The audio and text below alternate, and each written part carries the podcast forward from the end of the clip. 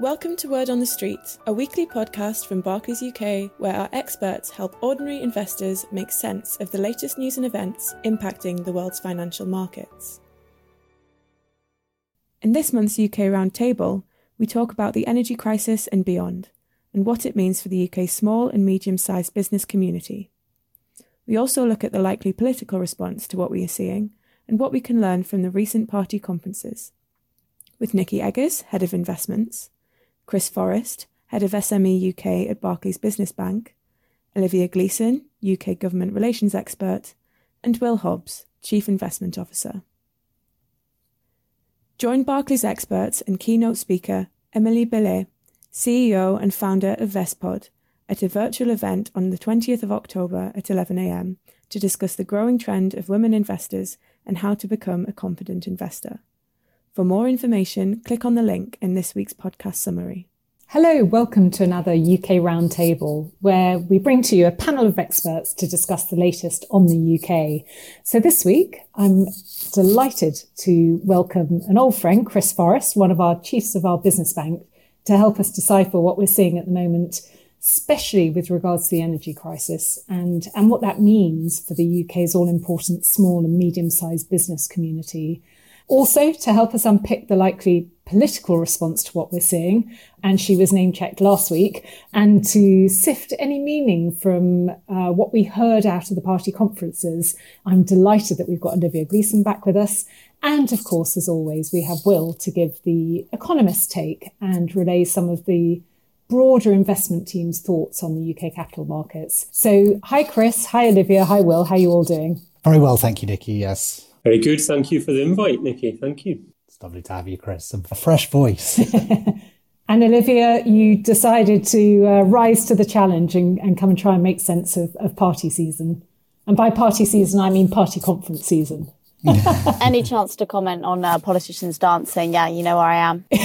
well, you saved you saved me getting fired by commenting myself. So thank yeah, you. Yeah, we did. We did have to suppress Will somewhat last week, Olivia. I'm sure. I'm sure you were listening to, to, to be sure of that. um, so before we get into the discussion on the wider UK economy, Will, can you give us a lowdown? What's been going on in the wider world, uh, the world of markets, and all things in between since we last spoke? Well, I'll keep it brief because we've got a lot to get on with today. But I mean, it's quite a familiar group of stories doing the rounds, really. Corporate earnings season is just starting. So we're going to hear from many of the world's major companies about what's going on in their world, the latest of what's going on in their, their, their respective worlds. The big focus for this reporting season will be any commentary on supply chain pressures, hiring pressures, uh, and how these companies are absorbing those costs or indeed passing them on to their end customers. Actually, with regards to the UK, one of our research providers was pointing out that in the latest UK uh, CBI manufacturing survey, total order volumes and average selling prices were both at around 40 year highs, suggesting that, uh, you know, prices were being passed on. Now, in a sense, that suggests that stagflation, there may be some overstatement in what's going on in the sort of buzzword at the moment, you know, stagflation. However, the combination of energy shocks, high inflation and slowing growth uh, is all too reminiscent of the 1970s to some, uh, not the good bits, such as the music, the bad stuff. Uh, remember, the period was, was, among many other things, a terrible period to be an hmm. investor. Mm. Okay. And I mean, that sounds pretty much like the same checklist of things that we need to think about when we're, when we're talking about the UK too. Yeah, yeah, correct. Um, and actually might argue that the UK is, is, maybe a little bit more at risk of stagflation for a number of reasons than much of the rest of the world, where we currently judge that the threat to be low, but it's likely pretty contained here too, to be honest, for now at least. Um, the energy cost surges are, are really unhelpful for many of us households, that's for sure, uh, particularly at the lower income levels where energy costs take up proportionally more of household budgets. So I think you know, gas and electricity accounts for around 3% of the weekly budget budget for uh, UK households on average, but uh, closer to 10% for the bottom decile, the bottom 10% of um, households. However, Ofgem will obviously cap some of the rise in retail prices. So forecasts I've seen suggest a 12% rise in standard variable electricity gas tariff in October, followed by another 12% in April 22. That's set against wholesale gas prices rising fourfold uh, in recent weeks compared to the same period last year. But, you know, in terms of sort of the sort of news on the good news on the horizon, you know, the market expectation is for that extra Russian supply that we've been hearing about to let the air out of back out of prices reasonably swiftly after that. Um, and we're also seeing currently some offset in terms of wages for lower income houses, which are seem to pick up a bit more briskly than some of the other segments of the labour force. But again, the data here is pretty, pretty noisy. But I think the labour market really is, you know, the key to all of this because the Bank of England, the Monetary Policy Committee has its, you know, very clearly, very publicly, obviously has its collective finger on the interest rate trigger. And that finger appears to be twitchier than some of its developed market, developed world peers for a number of reasons. But the key as to whether they will go with the rate rise in November, most people seem to argue, and they themselves are pointing this out, which is much earlier than thought only a couple of months ago, is really how quickly, how smoothly these record high job vacancies are filled. Is there an easy switch to be made from that huge residual still on the furlough scheme right to the bitter end. Can that fill those vacancies? And a lot of this kind of, a lot of the, both the vacancies and the furlough residual was in hospitality and therefore London actually. And there are some indications that although advertised jobs and job seekers have a lot of overlap at the sector level, there may be a bit of a mismatch on the specifics of skills um, on furlough versus skills needed at the more um, more granular level we will see. We, we, we still think that rates are more likely next year's story, but it's certainly closer than we or anyone else expected a couple of only a couple of months ago. And November and December will be what are called live meetings. Okay. And Olivia, I guess as we think about the sort of energy crisis, what are you seeing as the government response here or the likely government response?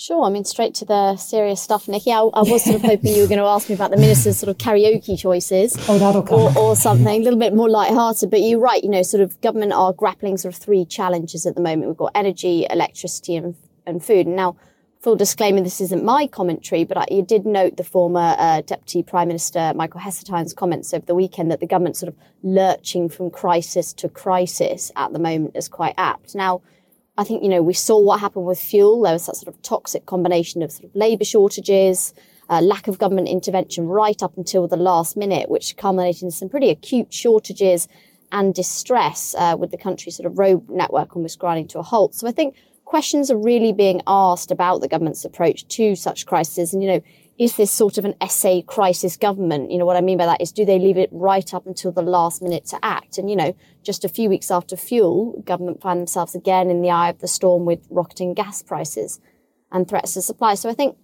in the immediate instance, we have seen some moves. You know, government were very quick to confirm that they intend to keep the uh, consumer energy price cap over the winter to sort of stop any uh, big bill hikes. But I think where the real battleground is emerging is what about the impact on businesses and industry and, you know, what is government going to do there? Now, we've already seen quite a few sort of small firm casualties. I mean, the energy companies themselves in recent weeks. But where the sort of biggest uh, elephant in the room is, is what about those energy intensive industries that are putting a lot of pressure on government uh, for financial support? And I think, you know, Labour's intervention here was pretty interesting. They're asking a very important policy question, you know, which government sort of yet to definitively answer, you know, are these industries, you know, energy intensive ones like steel, paper, cement, to name a few, of strategic importance to the UK PLC? And if so, you know, what support should be tendered to help them survive through the winter? And, you know, don't forget many of these industries are in red wall seats. But I think from a political perspective, the thing to note is there's a real philosophical tension, if I might describe it as that, in government. So you've got on the one hand, you know, the Department of Business sort of quite heavily promoting the idea of subsidies or financial support packages for steel and those other types of sectors. While at the other end of the spectrum, we've got the Treasury, who came out quite, you know, publicly over the weekend to slap down the idea of government handouts. And I think, you know, the concern, if I'm sort of sympathize with Treasury for a minute, you know, the concern is that industries maybe become too quick to call to be rescued. And the pandemic has kind of raised expectations that the government is prepared to step in with a checkbook when things get tough. So, you know, do businesses need to be weaned off the idea that the first port of call is government subsidy? So um, we've got those two perspectives. And then finally, you know, to number 10, probably the most important perspective of all, I think, you know, the Prime Minister off the back of the fuel crisis, which is still quite fresh in the electorate's minds, is obviously, you know, quite reluctant to see any front pages detailing the collapse of sort of symbolic UK firms. So I do think, given that perspective, we're going to see some movement in, in, the coming days. TBC, what exactly this government support package could look like. And, you know, I very much doubt we're going to see sort of open checks for industry. But yeah, we're watching on with interest as to what might happen here. And and Chris, you know, Olivia's just talked about a, a, a mix of potential actions that perhaps government could take, but obviously you're right at the sharp end talking to many of these corporates. So when you're talking to them, what are you hearing? Obviously, I, I imagine there are some in sectors where they're more deeply affected and, and more affected right now compared to others. Can you can you just give us a flavour of what you're seeing at the sharp end? Sure, thanks, Nikki. Thank you. Yeah, I think it, I mean it's it's an interesting conversation. I think when you get to the sharp end, I, I talked to a care home provider um, this morning. It gives a good example of what they're going through. So having got through an, an awful pandemic emotionally, um, the board of that business is thinking, crikey, we've got some calm water and then energy hits. And then if you think about businesses that are, you know, intensive energy users, it's not just the manufacturers or, you know, big organizations, but you think a care home heating a bunch of care homes in the winter, that's quite tough. So I think across the landscape on energy, particularly in the SME space, it's the uncertainty and the fact that you may have a cap in a consumer. Consumers may have a cap, to go to, but it's not that same protection in business. So I think Will's point is opposite around what might happen in terms of Russia. But I think if you're running a business with multiple plates to spin, this is this is quite an unwelcome thing. And actually, emotionally, passing that cost on can be quite challenging. So I think um, that's where the energy energy um, debate is quite difficult for SMEs to, to wrap their head around. Coupled with the fuel, which again is is another debate, because I think the fuel crisis, if you like, is multi-layered and there's so many different things going on there, whether it's availability of transportation, importing, exporting, those challenges around um, getting drivers, getting skilled labour, and, and the knock-on effect through the supply chains, actually, both domestically and, and across across Europe and beyond. That's that's quite a challenge. So I think if I'm an SME at the moment or a larger corporate, I'm thinking, what's next? and do I have the confidence to keep going? Because actually, the you know the orders are coming through quite nicely, but my costs are, are very uncertain at the minute. Yeah, and, and Chris, as you say there, I mean, labour shortages impacting on on some of those small and medium enterprises to be able to uh, get goods and move around. But Olivia, just thinking a bit about, especially the shortages of HGV drivers, um, lots of differing opinions as to how specific to Brexit, the root cause of that is. But, but as far as any kind of reading of the runes from the Prime Minister's speech at the Conservative Party conference, anything there that we can read into as far as where we go from here? Yeah, of course. I mean, I think one observation from this conference was the seemingly whole sort of new economic policy virtually announced by stealth, sort of, in the Prime Minister's speech. You know, his comments about moving away from a low skilled immigration, which he described as you know, plaguing the UK's broken economic model towards a high skilled and high waged economy was perhaps the clearest indication we've had to date of what this government's sort of post Brexit economic policy vision is. And I think, you know, the focus on immigration is somewhat unsurprising. Remember, Boris Johnson's philosophy about Brexit was much to do with regaining the power to decide who comes to live and work in the UK. So the fact he also believes it's good economics follows on from this. And, you know, of course, endeavours to raise incomes in the UK is a noble aim, but I think it is worth touching on the level of critique we saw from trade unions and much of industry that followed conference. It's perhaps unsurprising when post Brexit, many sectors are faced with quite significant uh, labour shortages, as you and Chris just described. And I think the pragmatism from government's vision, you know, particularly on labour at this significant time of strife, is perhaps a little bit disappointing for many in industry. And I think, you know, that critique sort of touches on a wider point that whilst post conference government's economic vision is abundantly clear, the transition to get to that end goal, I think slightly less meat on the bones there. So I think as we look into autumn with the hope and expectation that government will be coming forward with some more details, we've obviously got budget coming up and the forthcoming spending review. So I think we're all sort of waiting to see how this vision might materialize in practice. And that sort of new dogma that we heard the Prime Minister speaking about how he sees the economy playing out stronger, what some are dubbing Bojonomics doesn't exactly roll off the tongue, but that certainly represents like quite a shift, right? So, from your perspective, I mean, you mentioned a bit there around the different constituents in politics, but for those different constituencies, what, what do you see as the challenges that the Prime Minister will have by trying to deliver this new world order, if you will, for the UK, the, the Bojonomics as the answer? Yeah, I mean, I'm actually a bit disappointed I didn't coin the phrase uh, myself. I think it's quite catchy, even if it doesn't, you know, roll off the tongue. But I think, you know, on the face of it, Bojonomics is certainly pretty powerful stuff. It's it's justification of Brexit. It's a defense of capitalism, of leveling up and economic equality. But, you know, with it, I think that vision presents quite a number of challenges. I think, you know, earlier I sort of touched on the economic and practical ones, but politically it's tricky. Now, while of course Tory MPs want to row behind the Prime Minister's vision, you know, it's hopeful, it's ambitious, it puts the UK front and centre stage. They're also very mindful of what it means for their constituents on the ground. And these are constituents faced with those shortages, those rocketing prices and, and tax hikes, uh, but to name a few. And I think there is a sense from certain wings of the party that perhaps the Prime Minister should be adopting a slightly more pragmatic economic approach, uh, you know, at least in the short term. Now, there's also some scepticism over the merits of this approach in the longer term. Some MPs are questioning whether there are certain jobs British people just no longer want to do. So, how realistic is it to move away from this low skilled immigration economy? So, you know, I won't get into it too much here, but I do think there's a lot still to be worked through in this new economic policy. And I think, you know, I'll obviously be keeping an eye out for any developments to sort of flag as part of future uh, discussions on this podcast. Brilliant. Thank you, Olivia.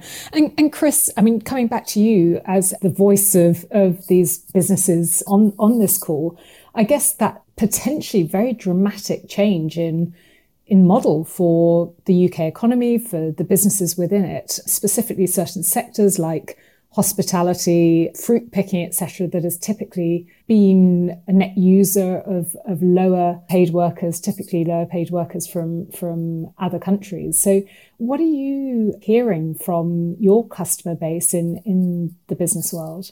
Yeah, it's interesting. You it wasn't that long ago, was it, Nikki, that we were talking about the end of furlough and uh, mass unemployment, which hasn't materialised, and you know, over a million pound, a million, sorry, job vacancies out there, and you know, every business on the high street seems to have we are hiring notices that I can see. Certainly, the, the SMEs I talk to are, are struggling with that. They're struggling with um, keeping wage inflation, which I know Will will talk in a second about, keeping that wage inflation down, getting the skills shortages they may have, and also just um, you know just keeping the show on the road without having to pass on that price inflation. So I think there's a few things going on there in different sectors, whether it's highly skilled people or whether it is less skilled jobs being fulfilled. But that, that's definitely the mood music. Whereas only only a month or two ago they were worrying that unemployment might feature.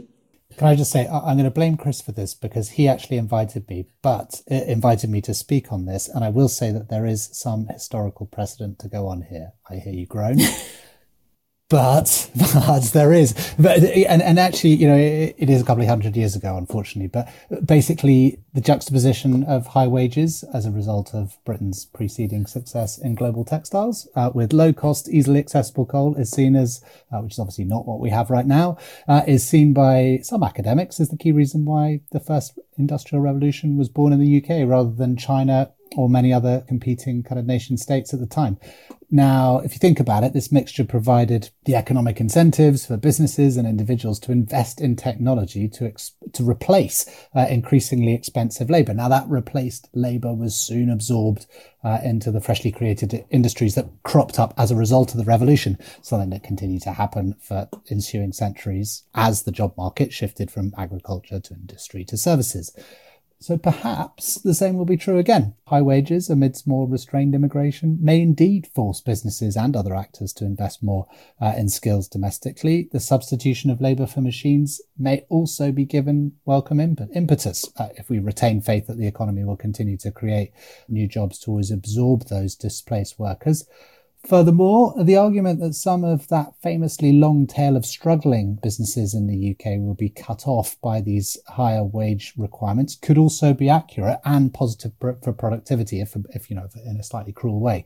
However, here we get to the sort of, you know, the however bit. But, uh, you know, the first thing I'd say is that so-called rump of the UK's corporate sector is a lot larger than widely imagined. And the proposed answers to the UK's productivity conundrum, which we've been stuck with for this last decade plus, they're many and various. High wages may be part of it, but without the productivity to merit it, stagflation, that buzzword, does become the likely reality. Now, back to history again, one of the major characteristics of England, fueled by the Scottish Enlightenment, in the run up to this all important first industrial revolution that I literally can't seem to stop banging on about, was an openness to ideas from beyond these shores. Certainly the domestic macroeconomic context was aligned. The incentives for innovators to think harder on ways to improve productivity were there. However, you know, part of the elixir of that and many other sustained productivity booms around the world is the atmosphere of inquiry, a receptiveness to new and challenging ideas, and the appetite to implement them. Now, for many reasons, this latter part seems to have gone missing for some parts of the UK corporate sector in the last few years. Now, factors beyond the corporate sector's control, you know, surely play a massive role. I mean, Chris alluded to it, but the years since 2007 have contained more than their fair share of confidence sapping turmoil. Even 2021 has, both domestic and international.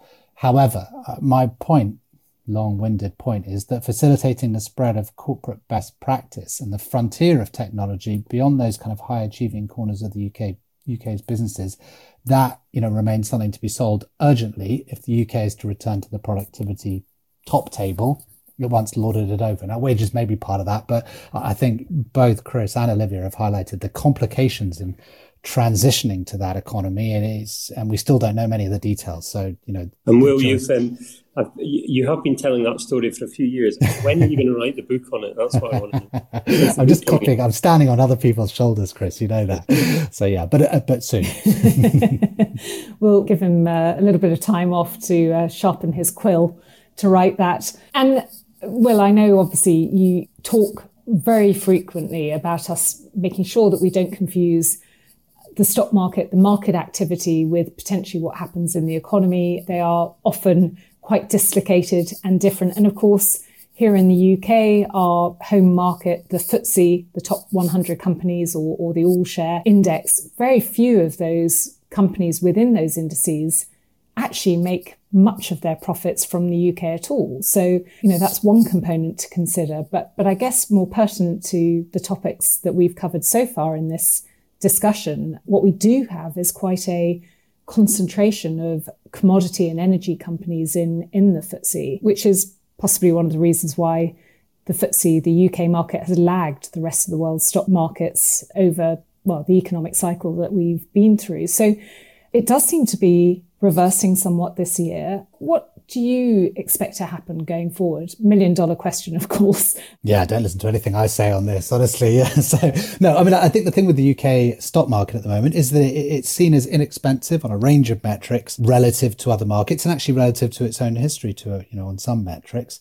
Now, we also know that being inexpensive is not enough at either the level of the individual company sector or index. That's not enough to get a get a market or a stock or a sector going up or down. Um, to be honest, that's that's just one of the inputs into into performance.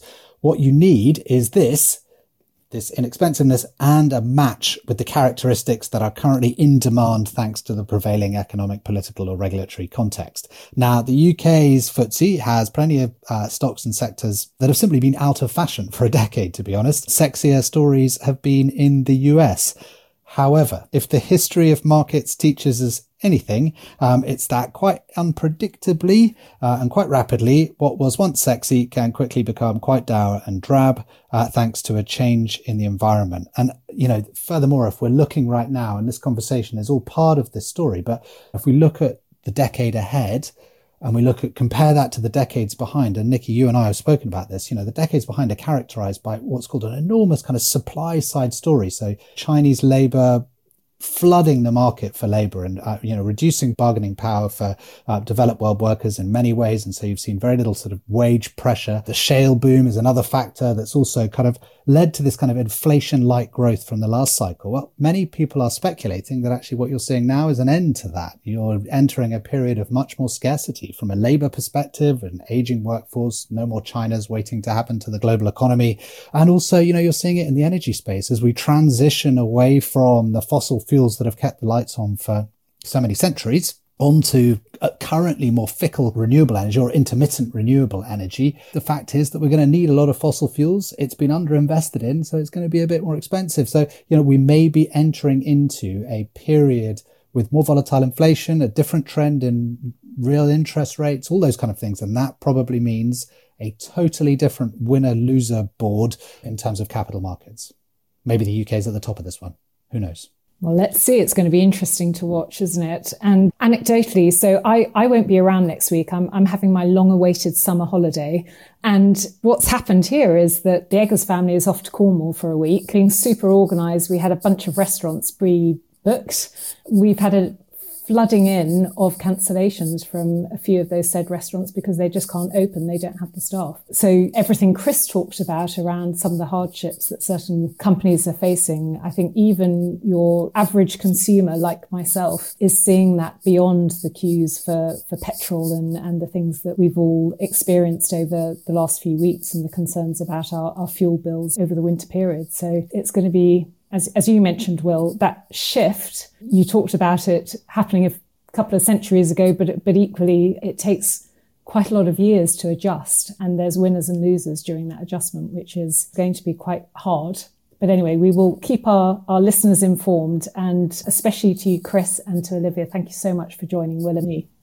All investments can fall as well as rise in value, and their past performance is not a reliable indicator of future performance. This podcast is not a personal investment recommendation.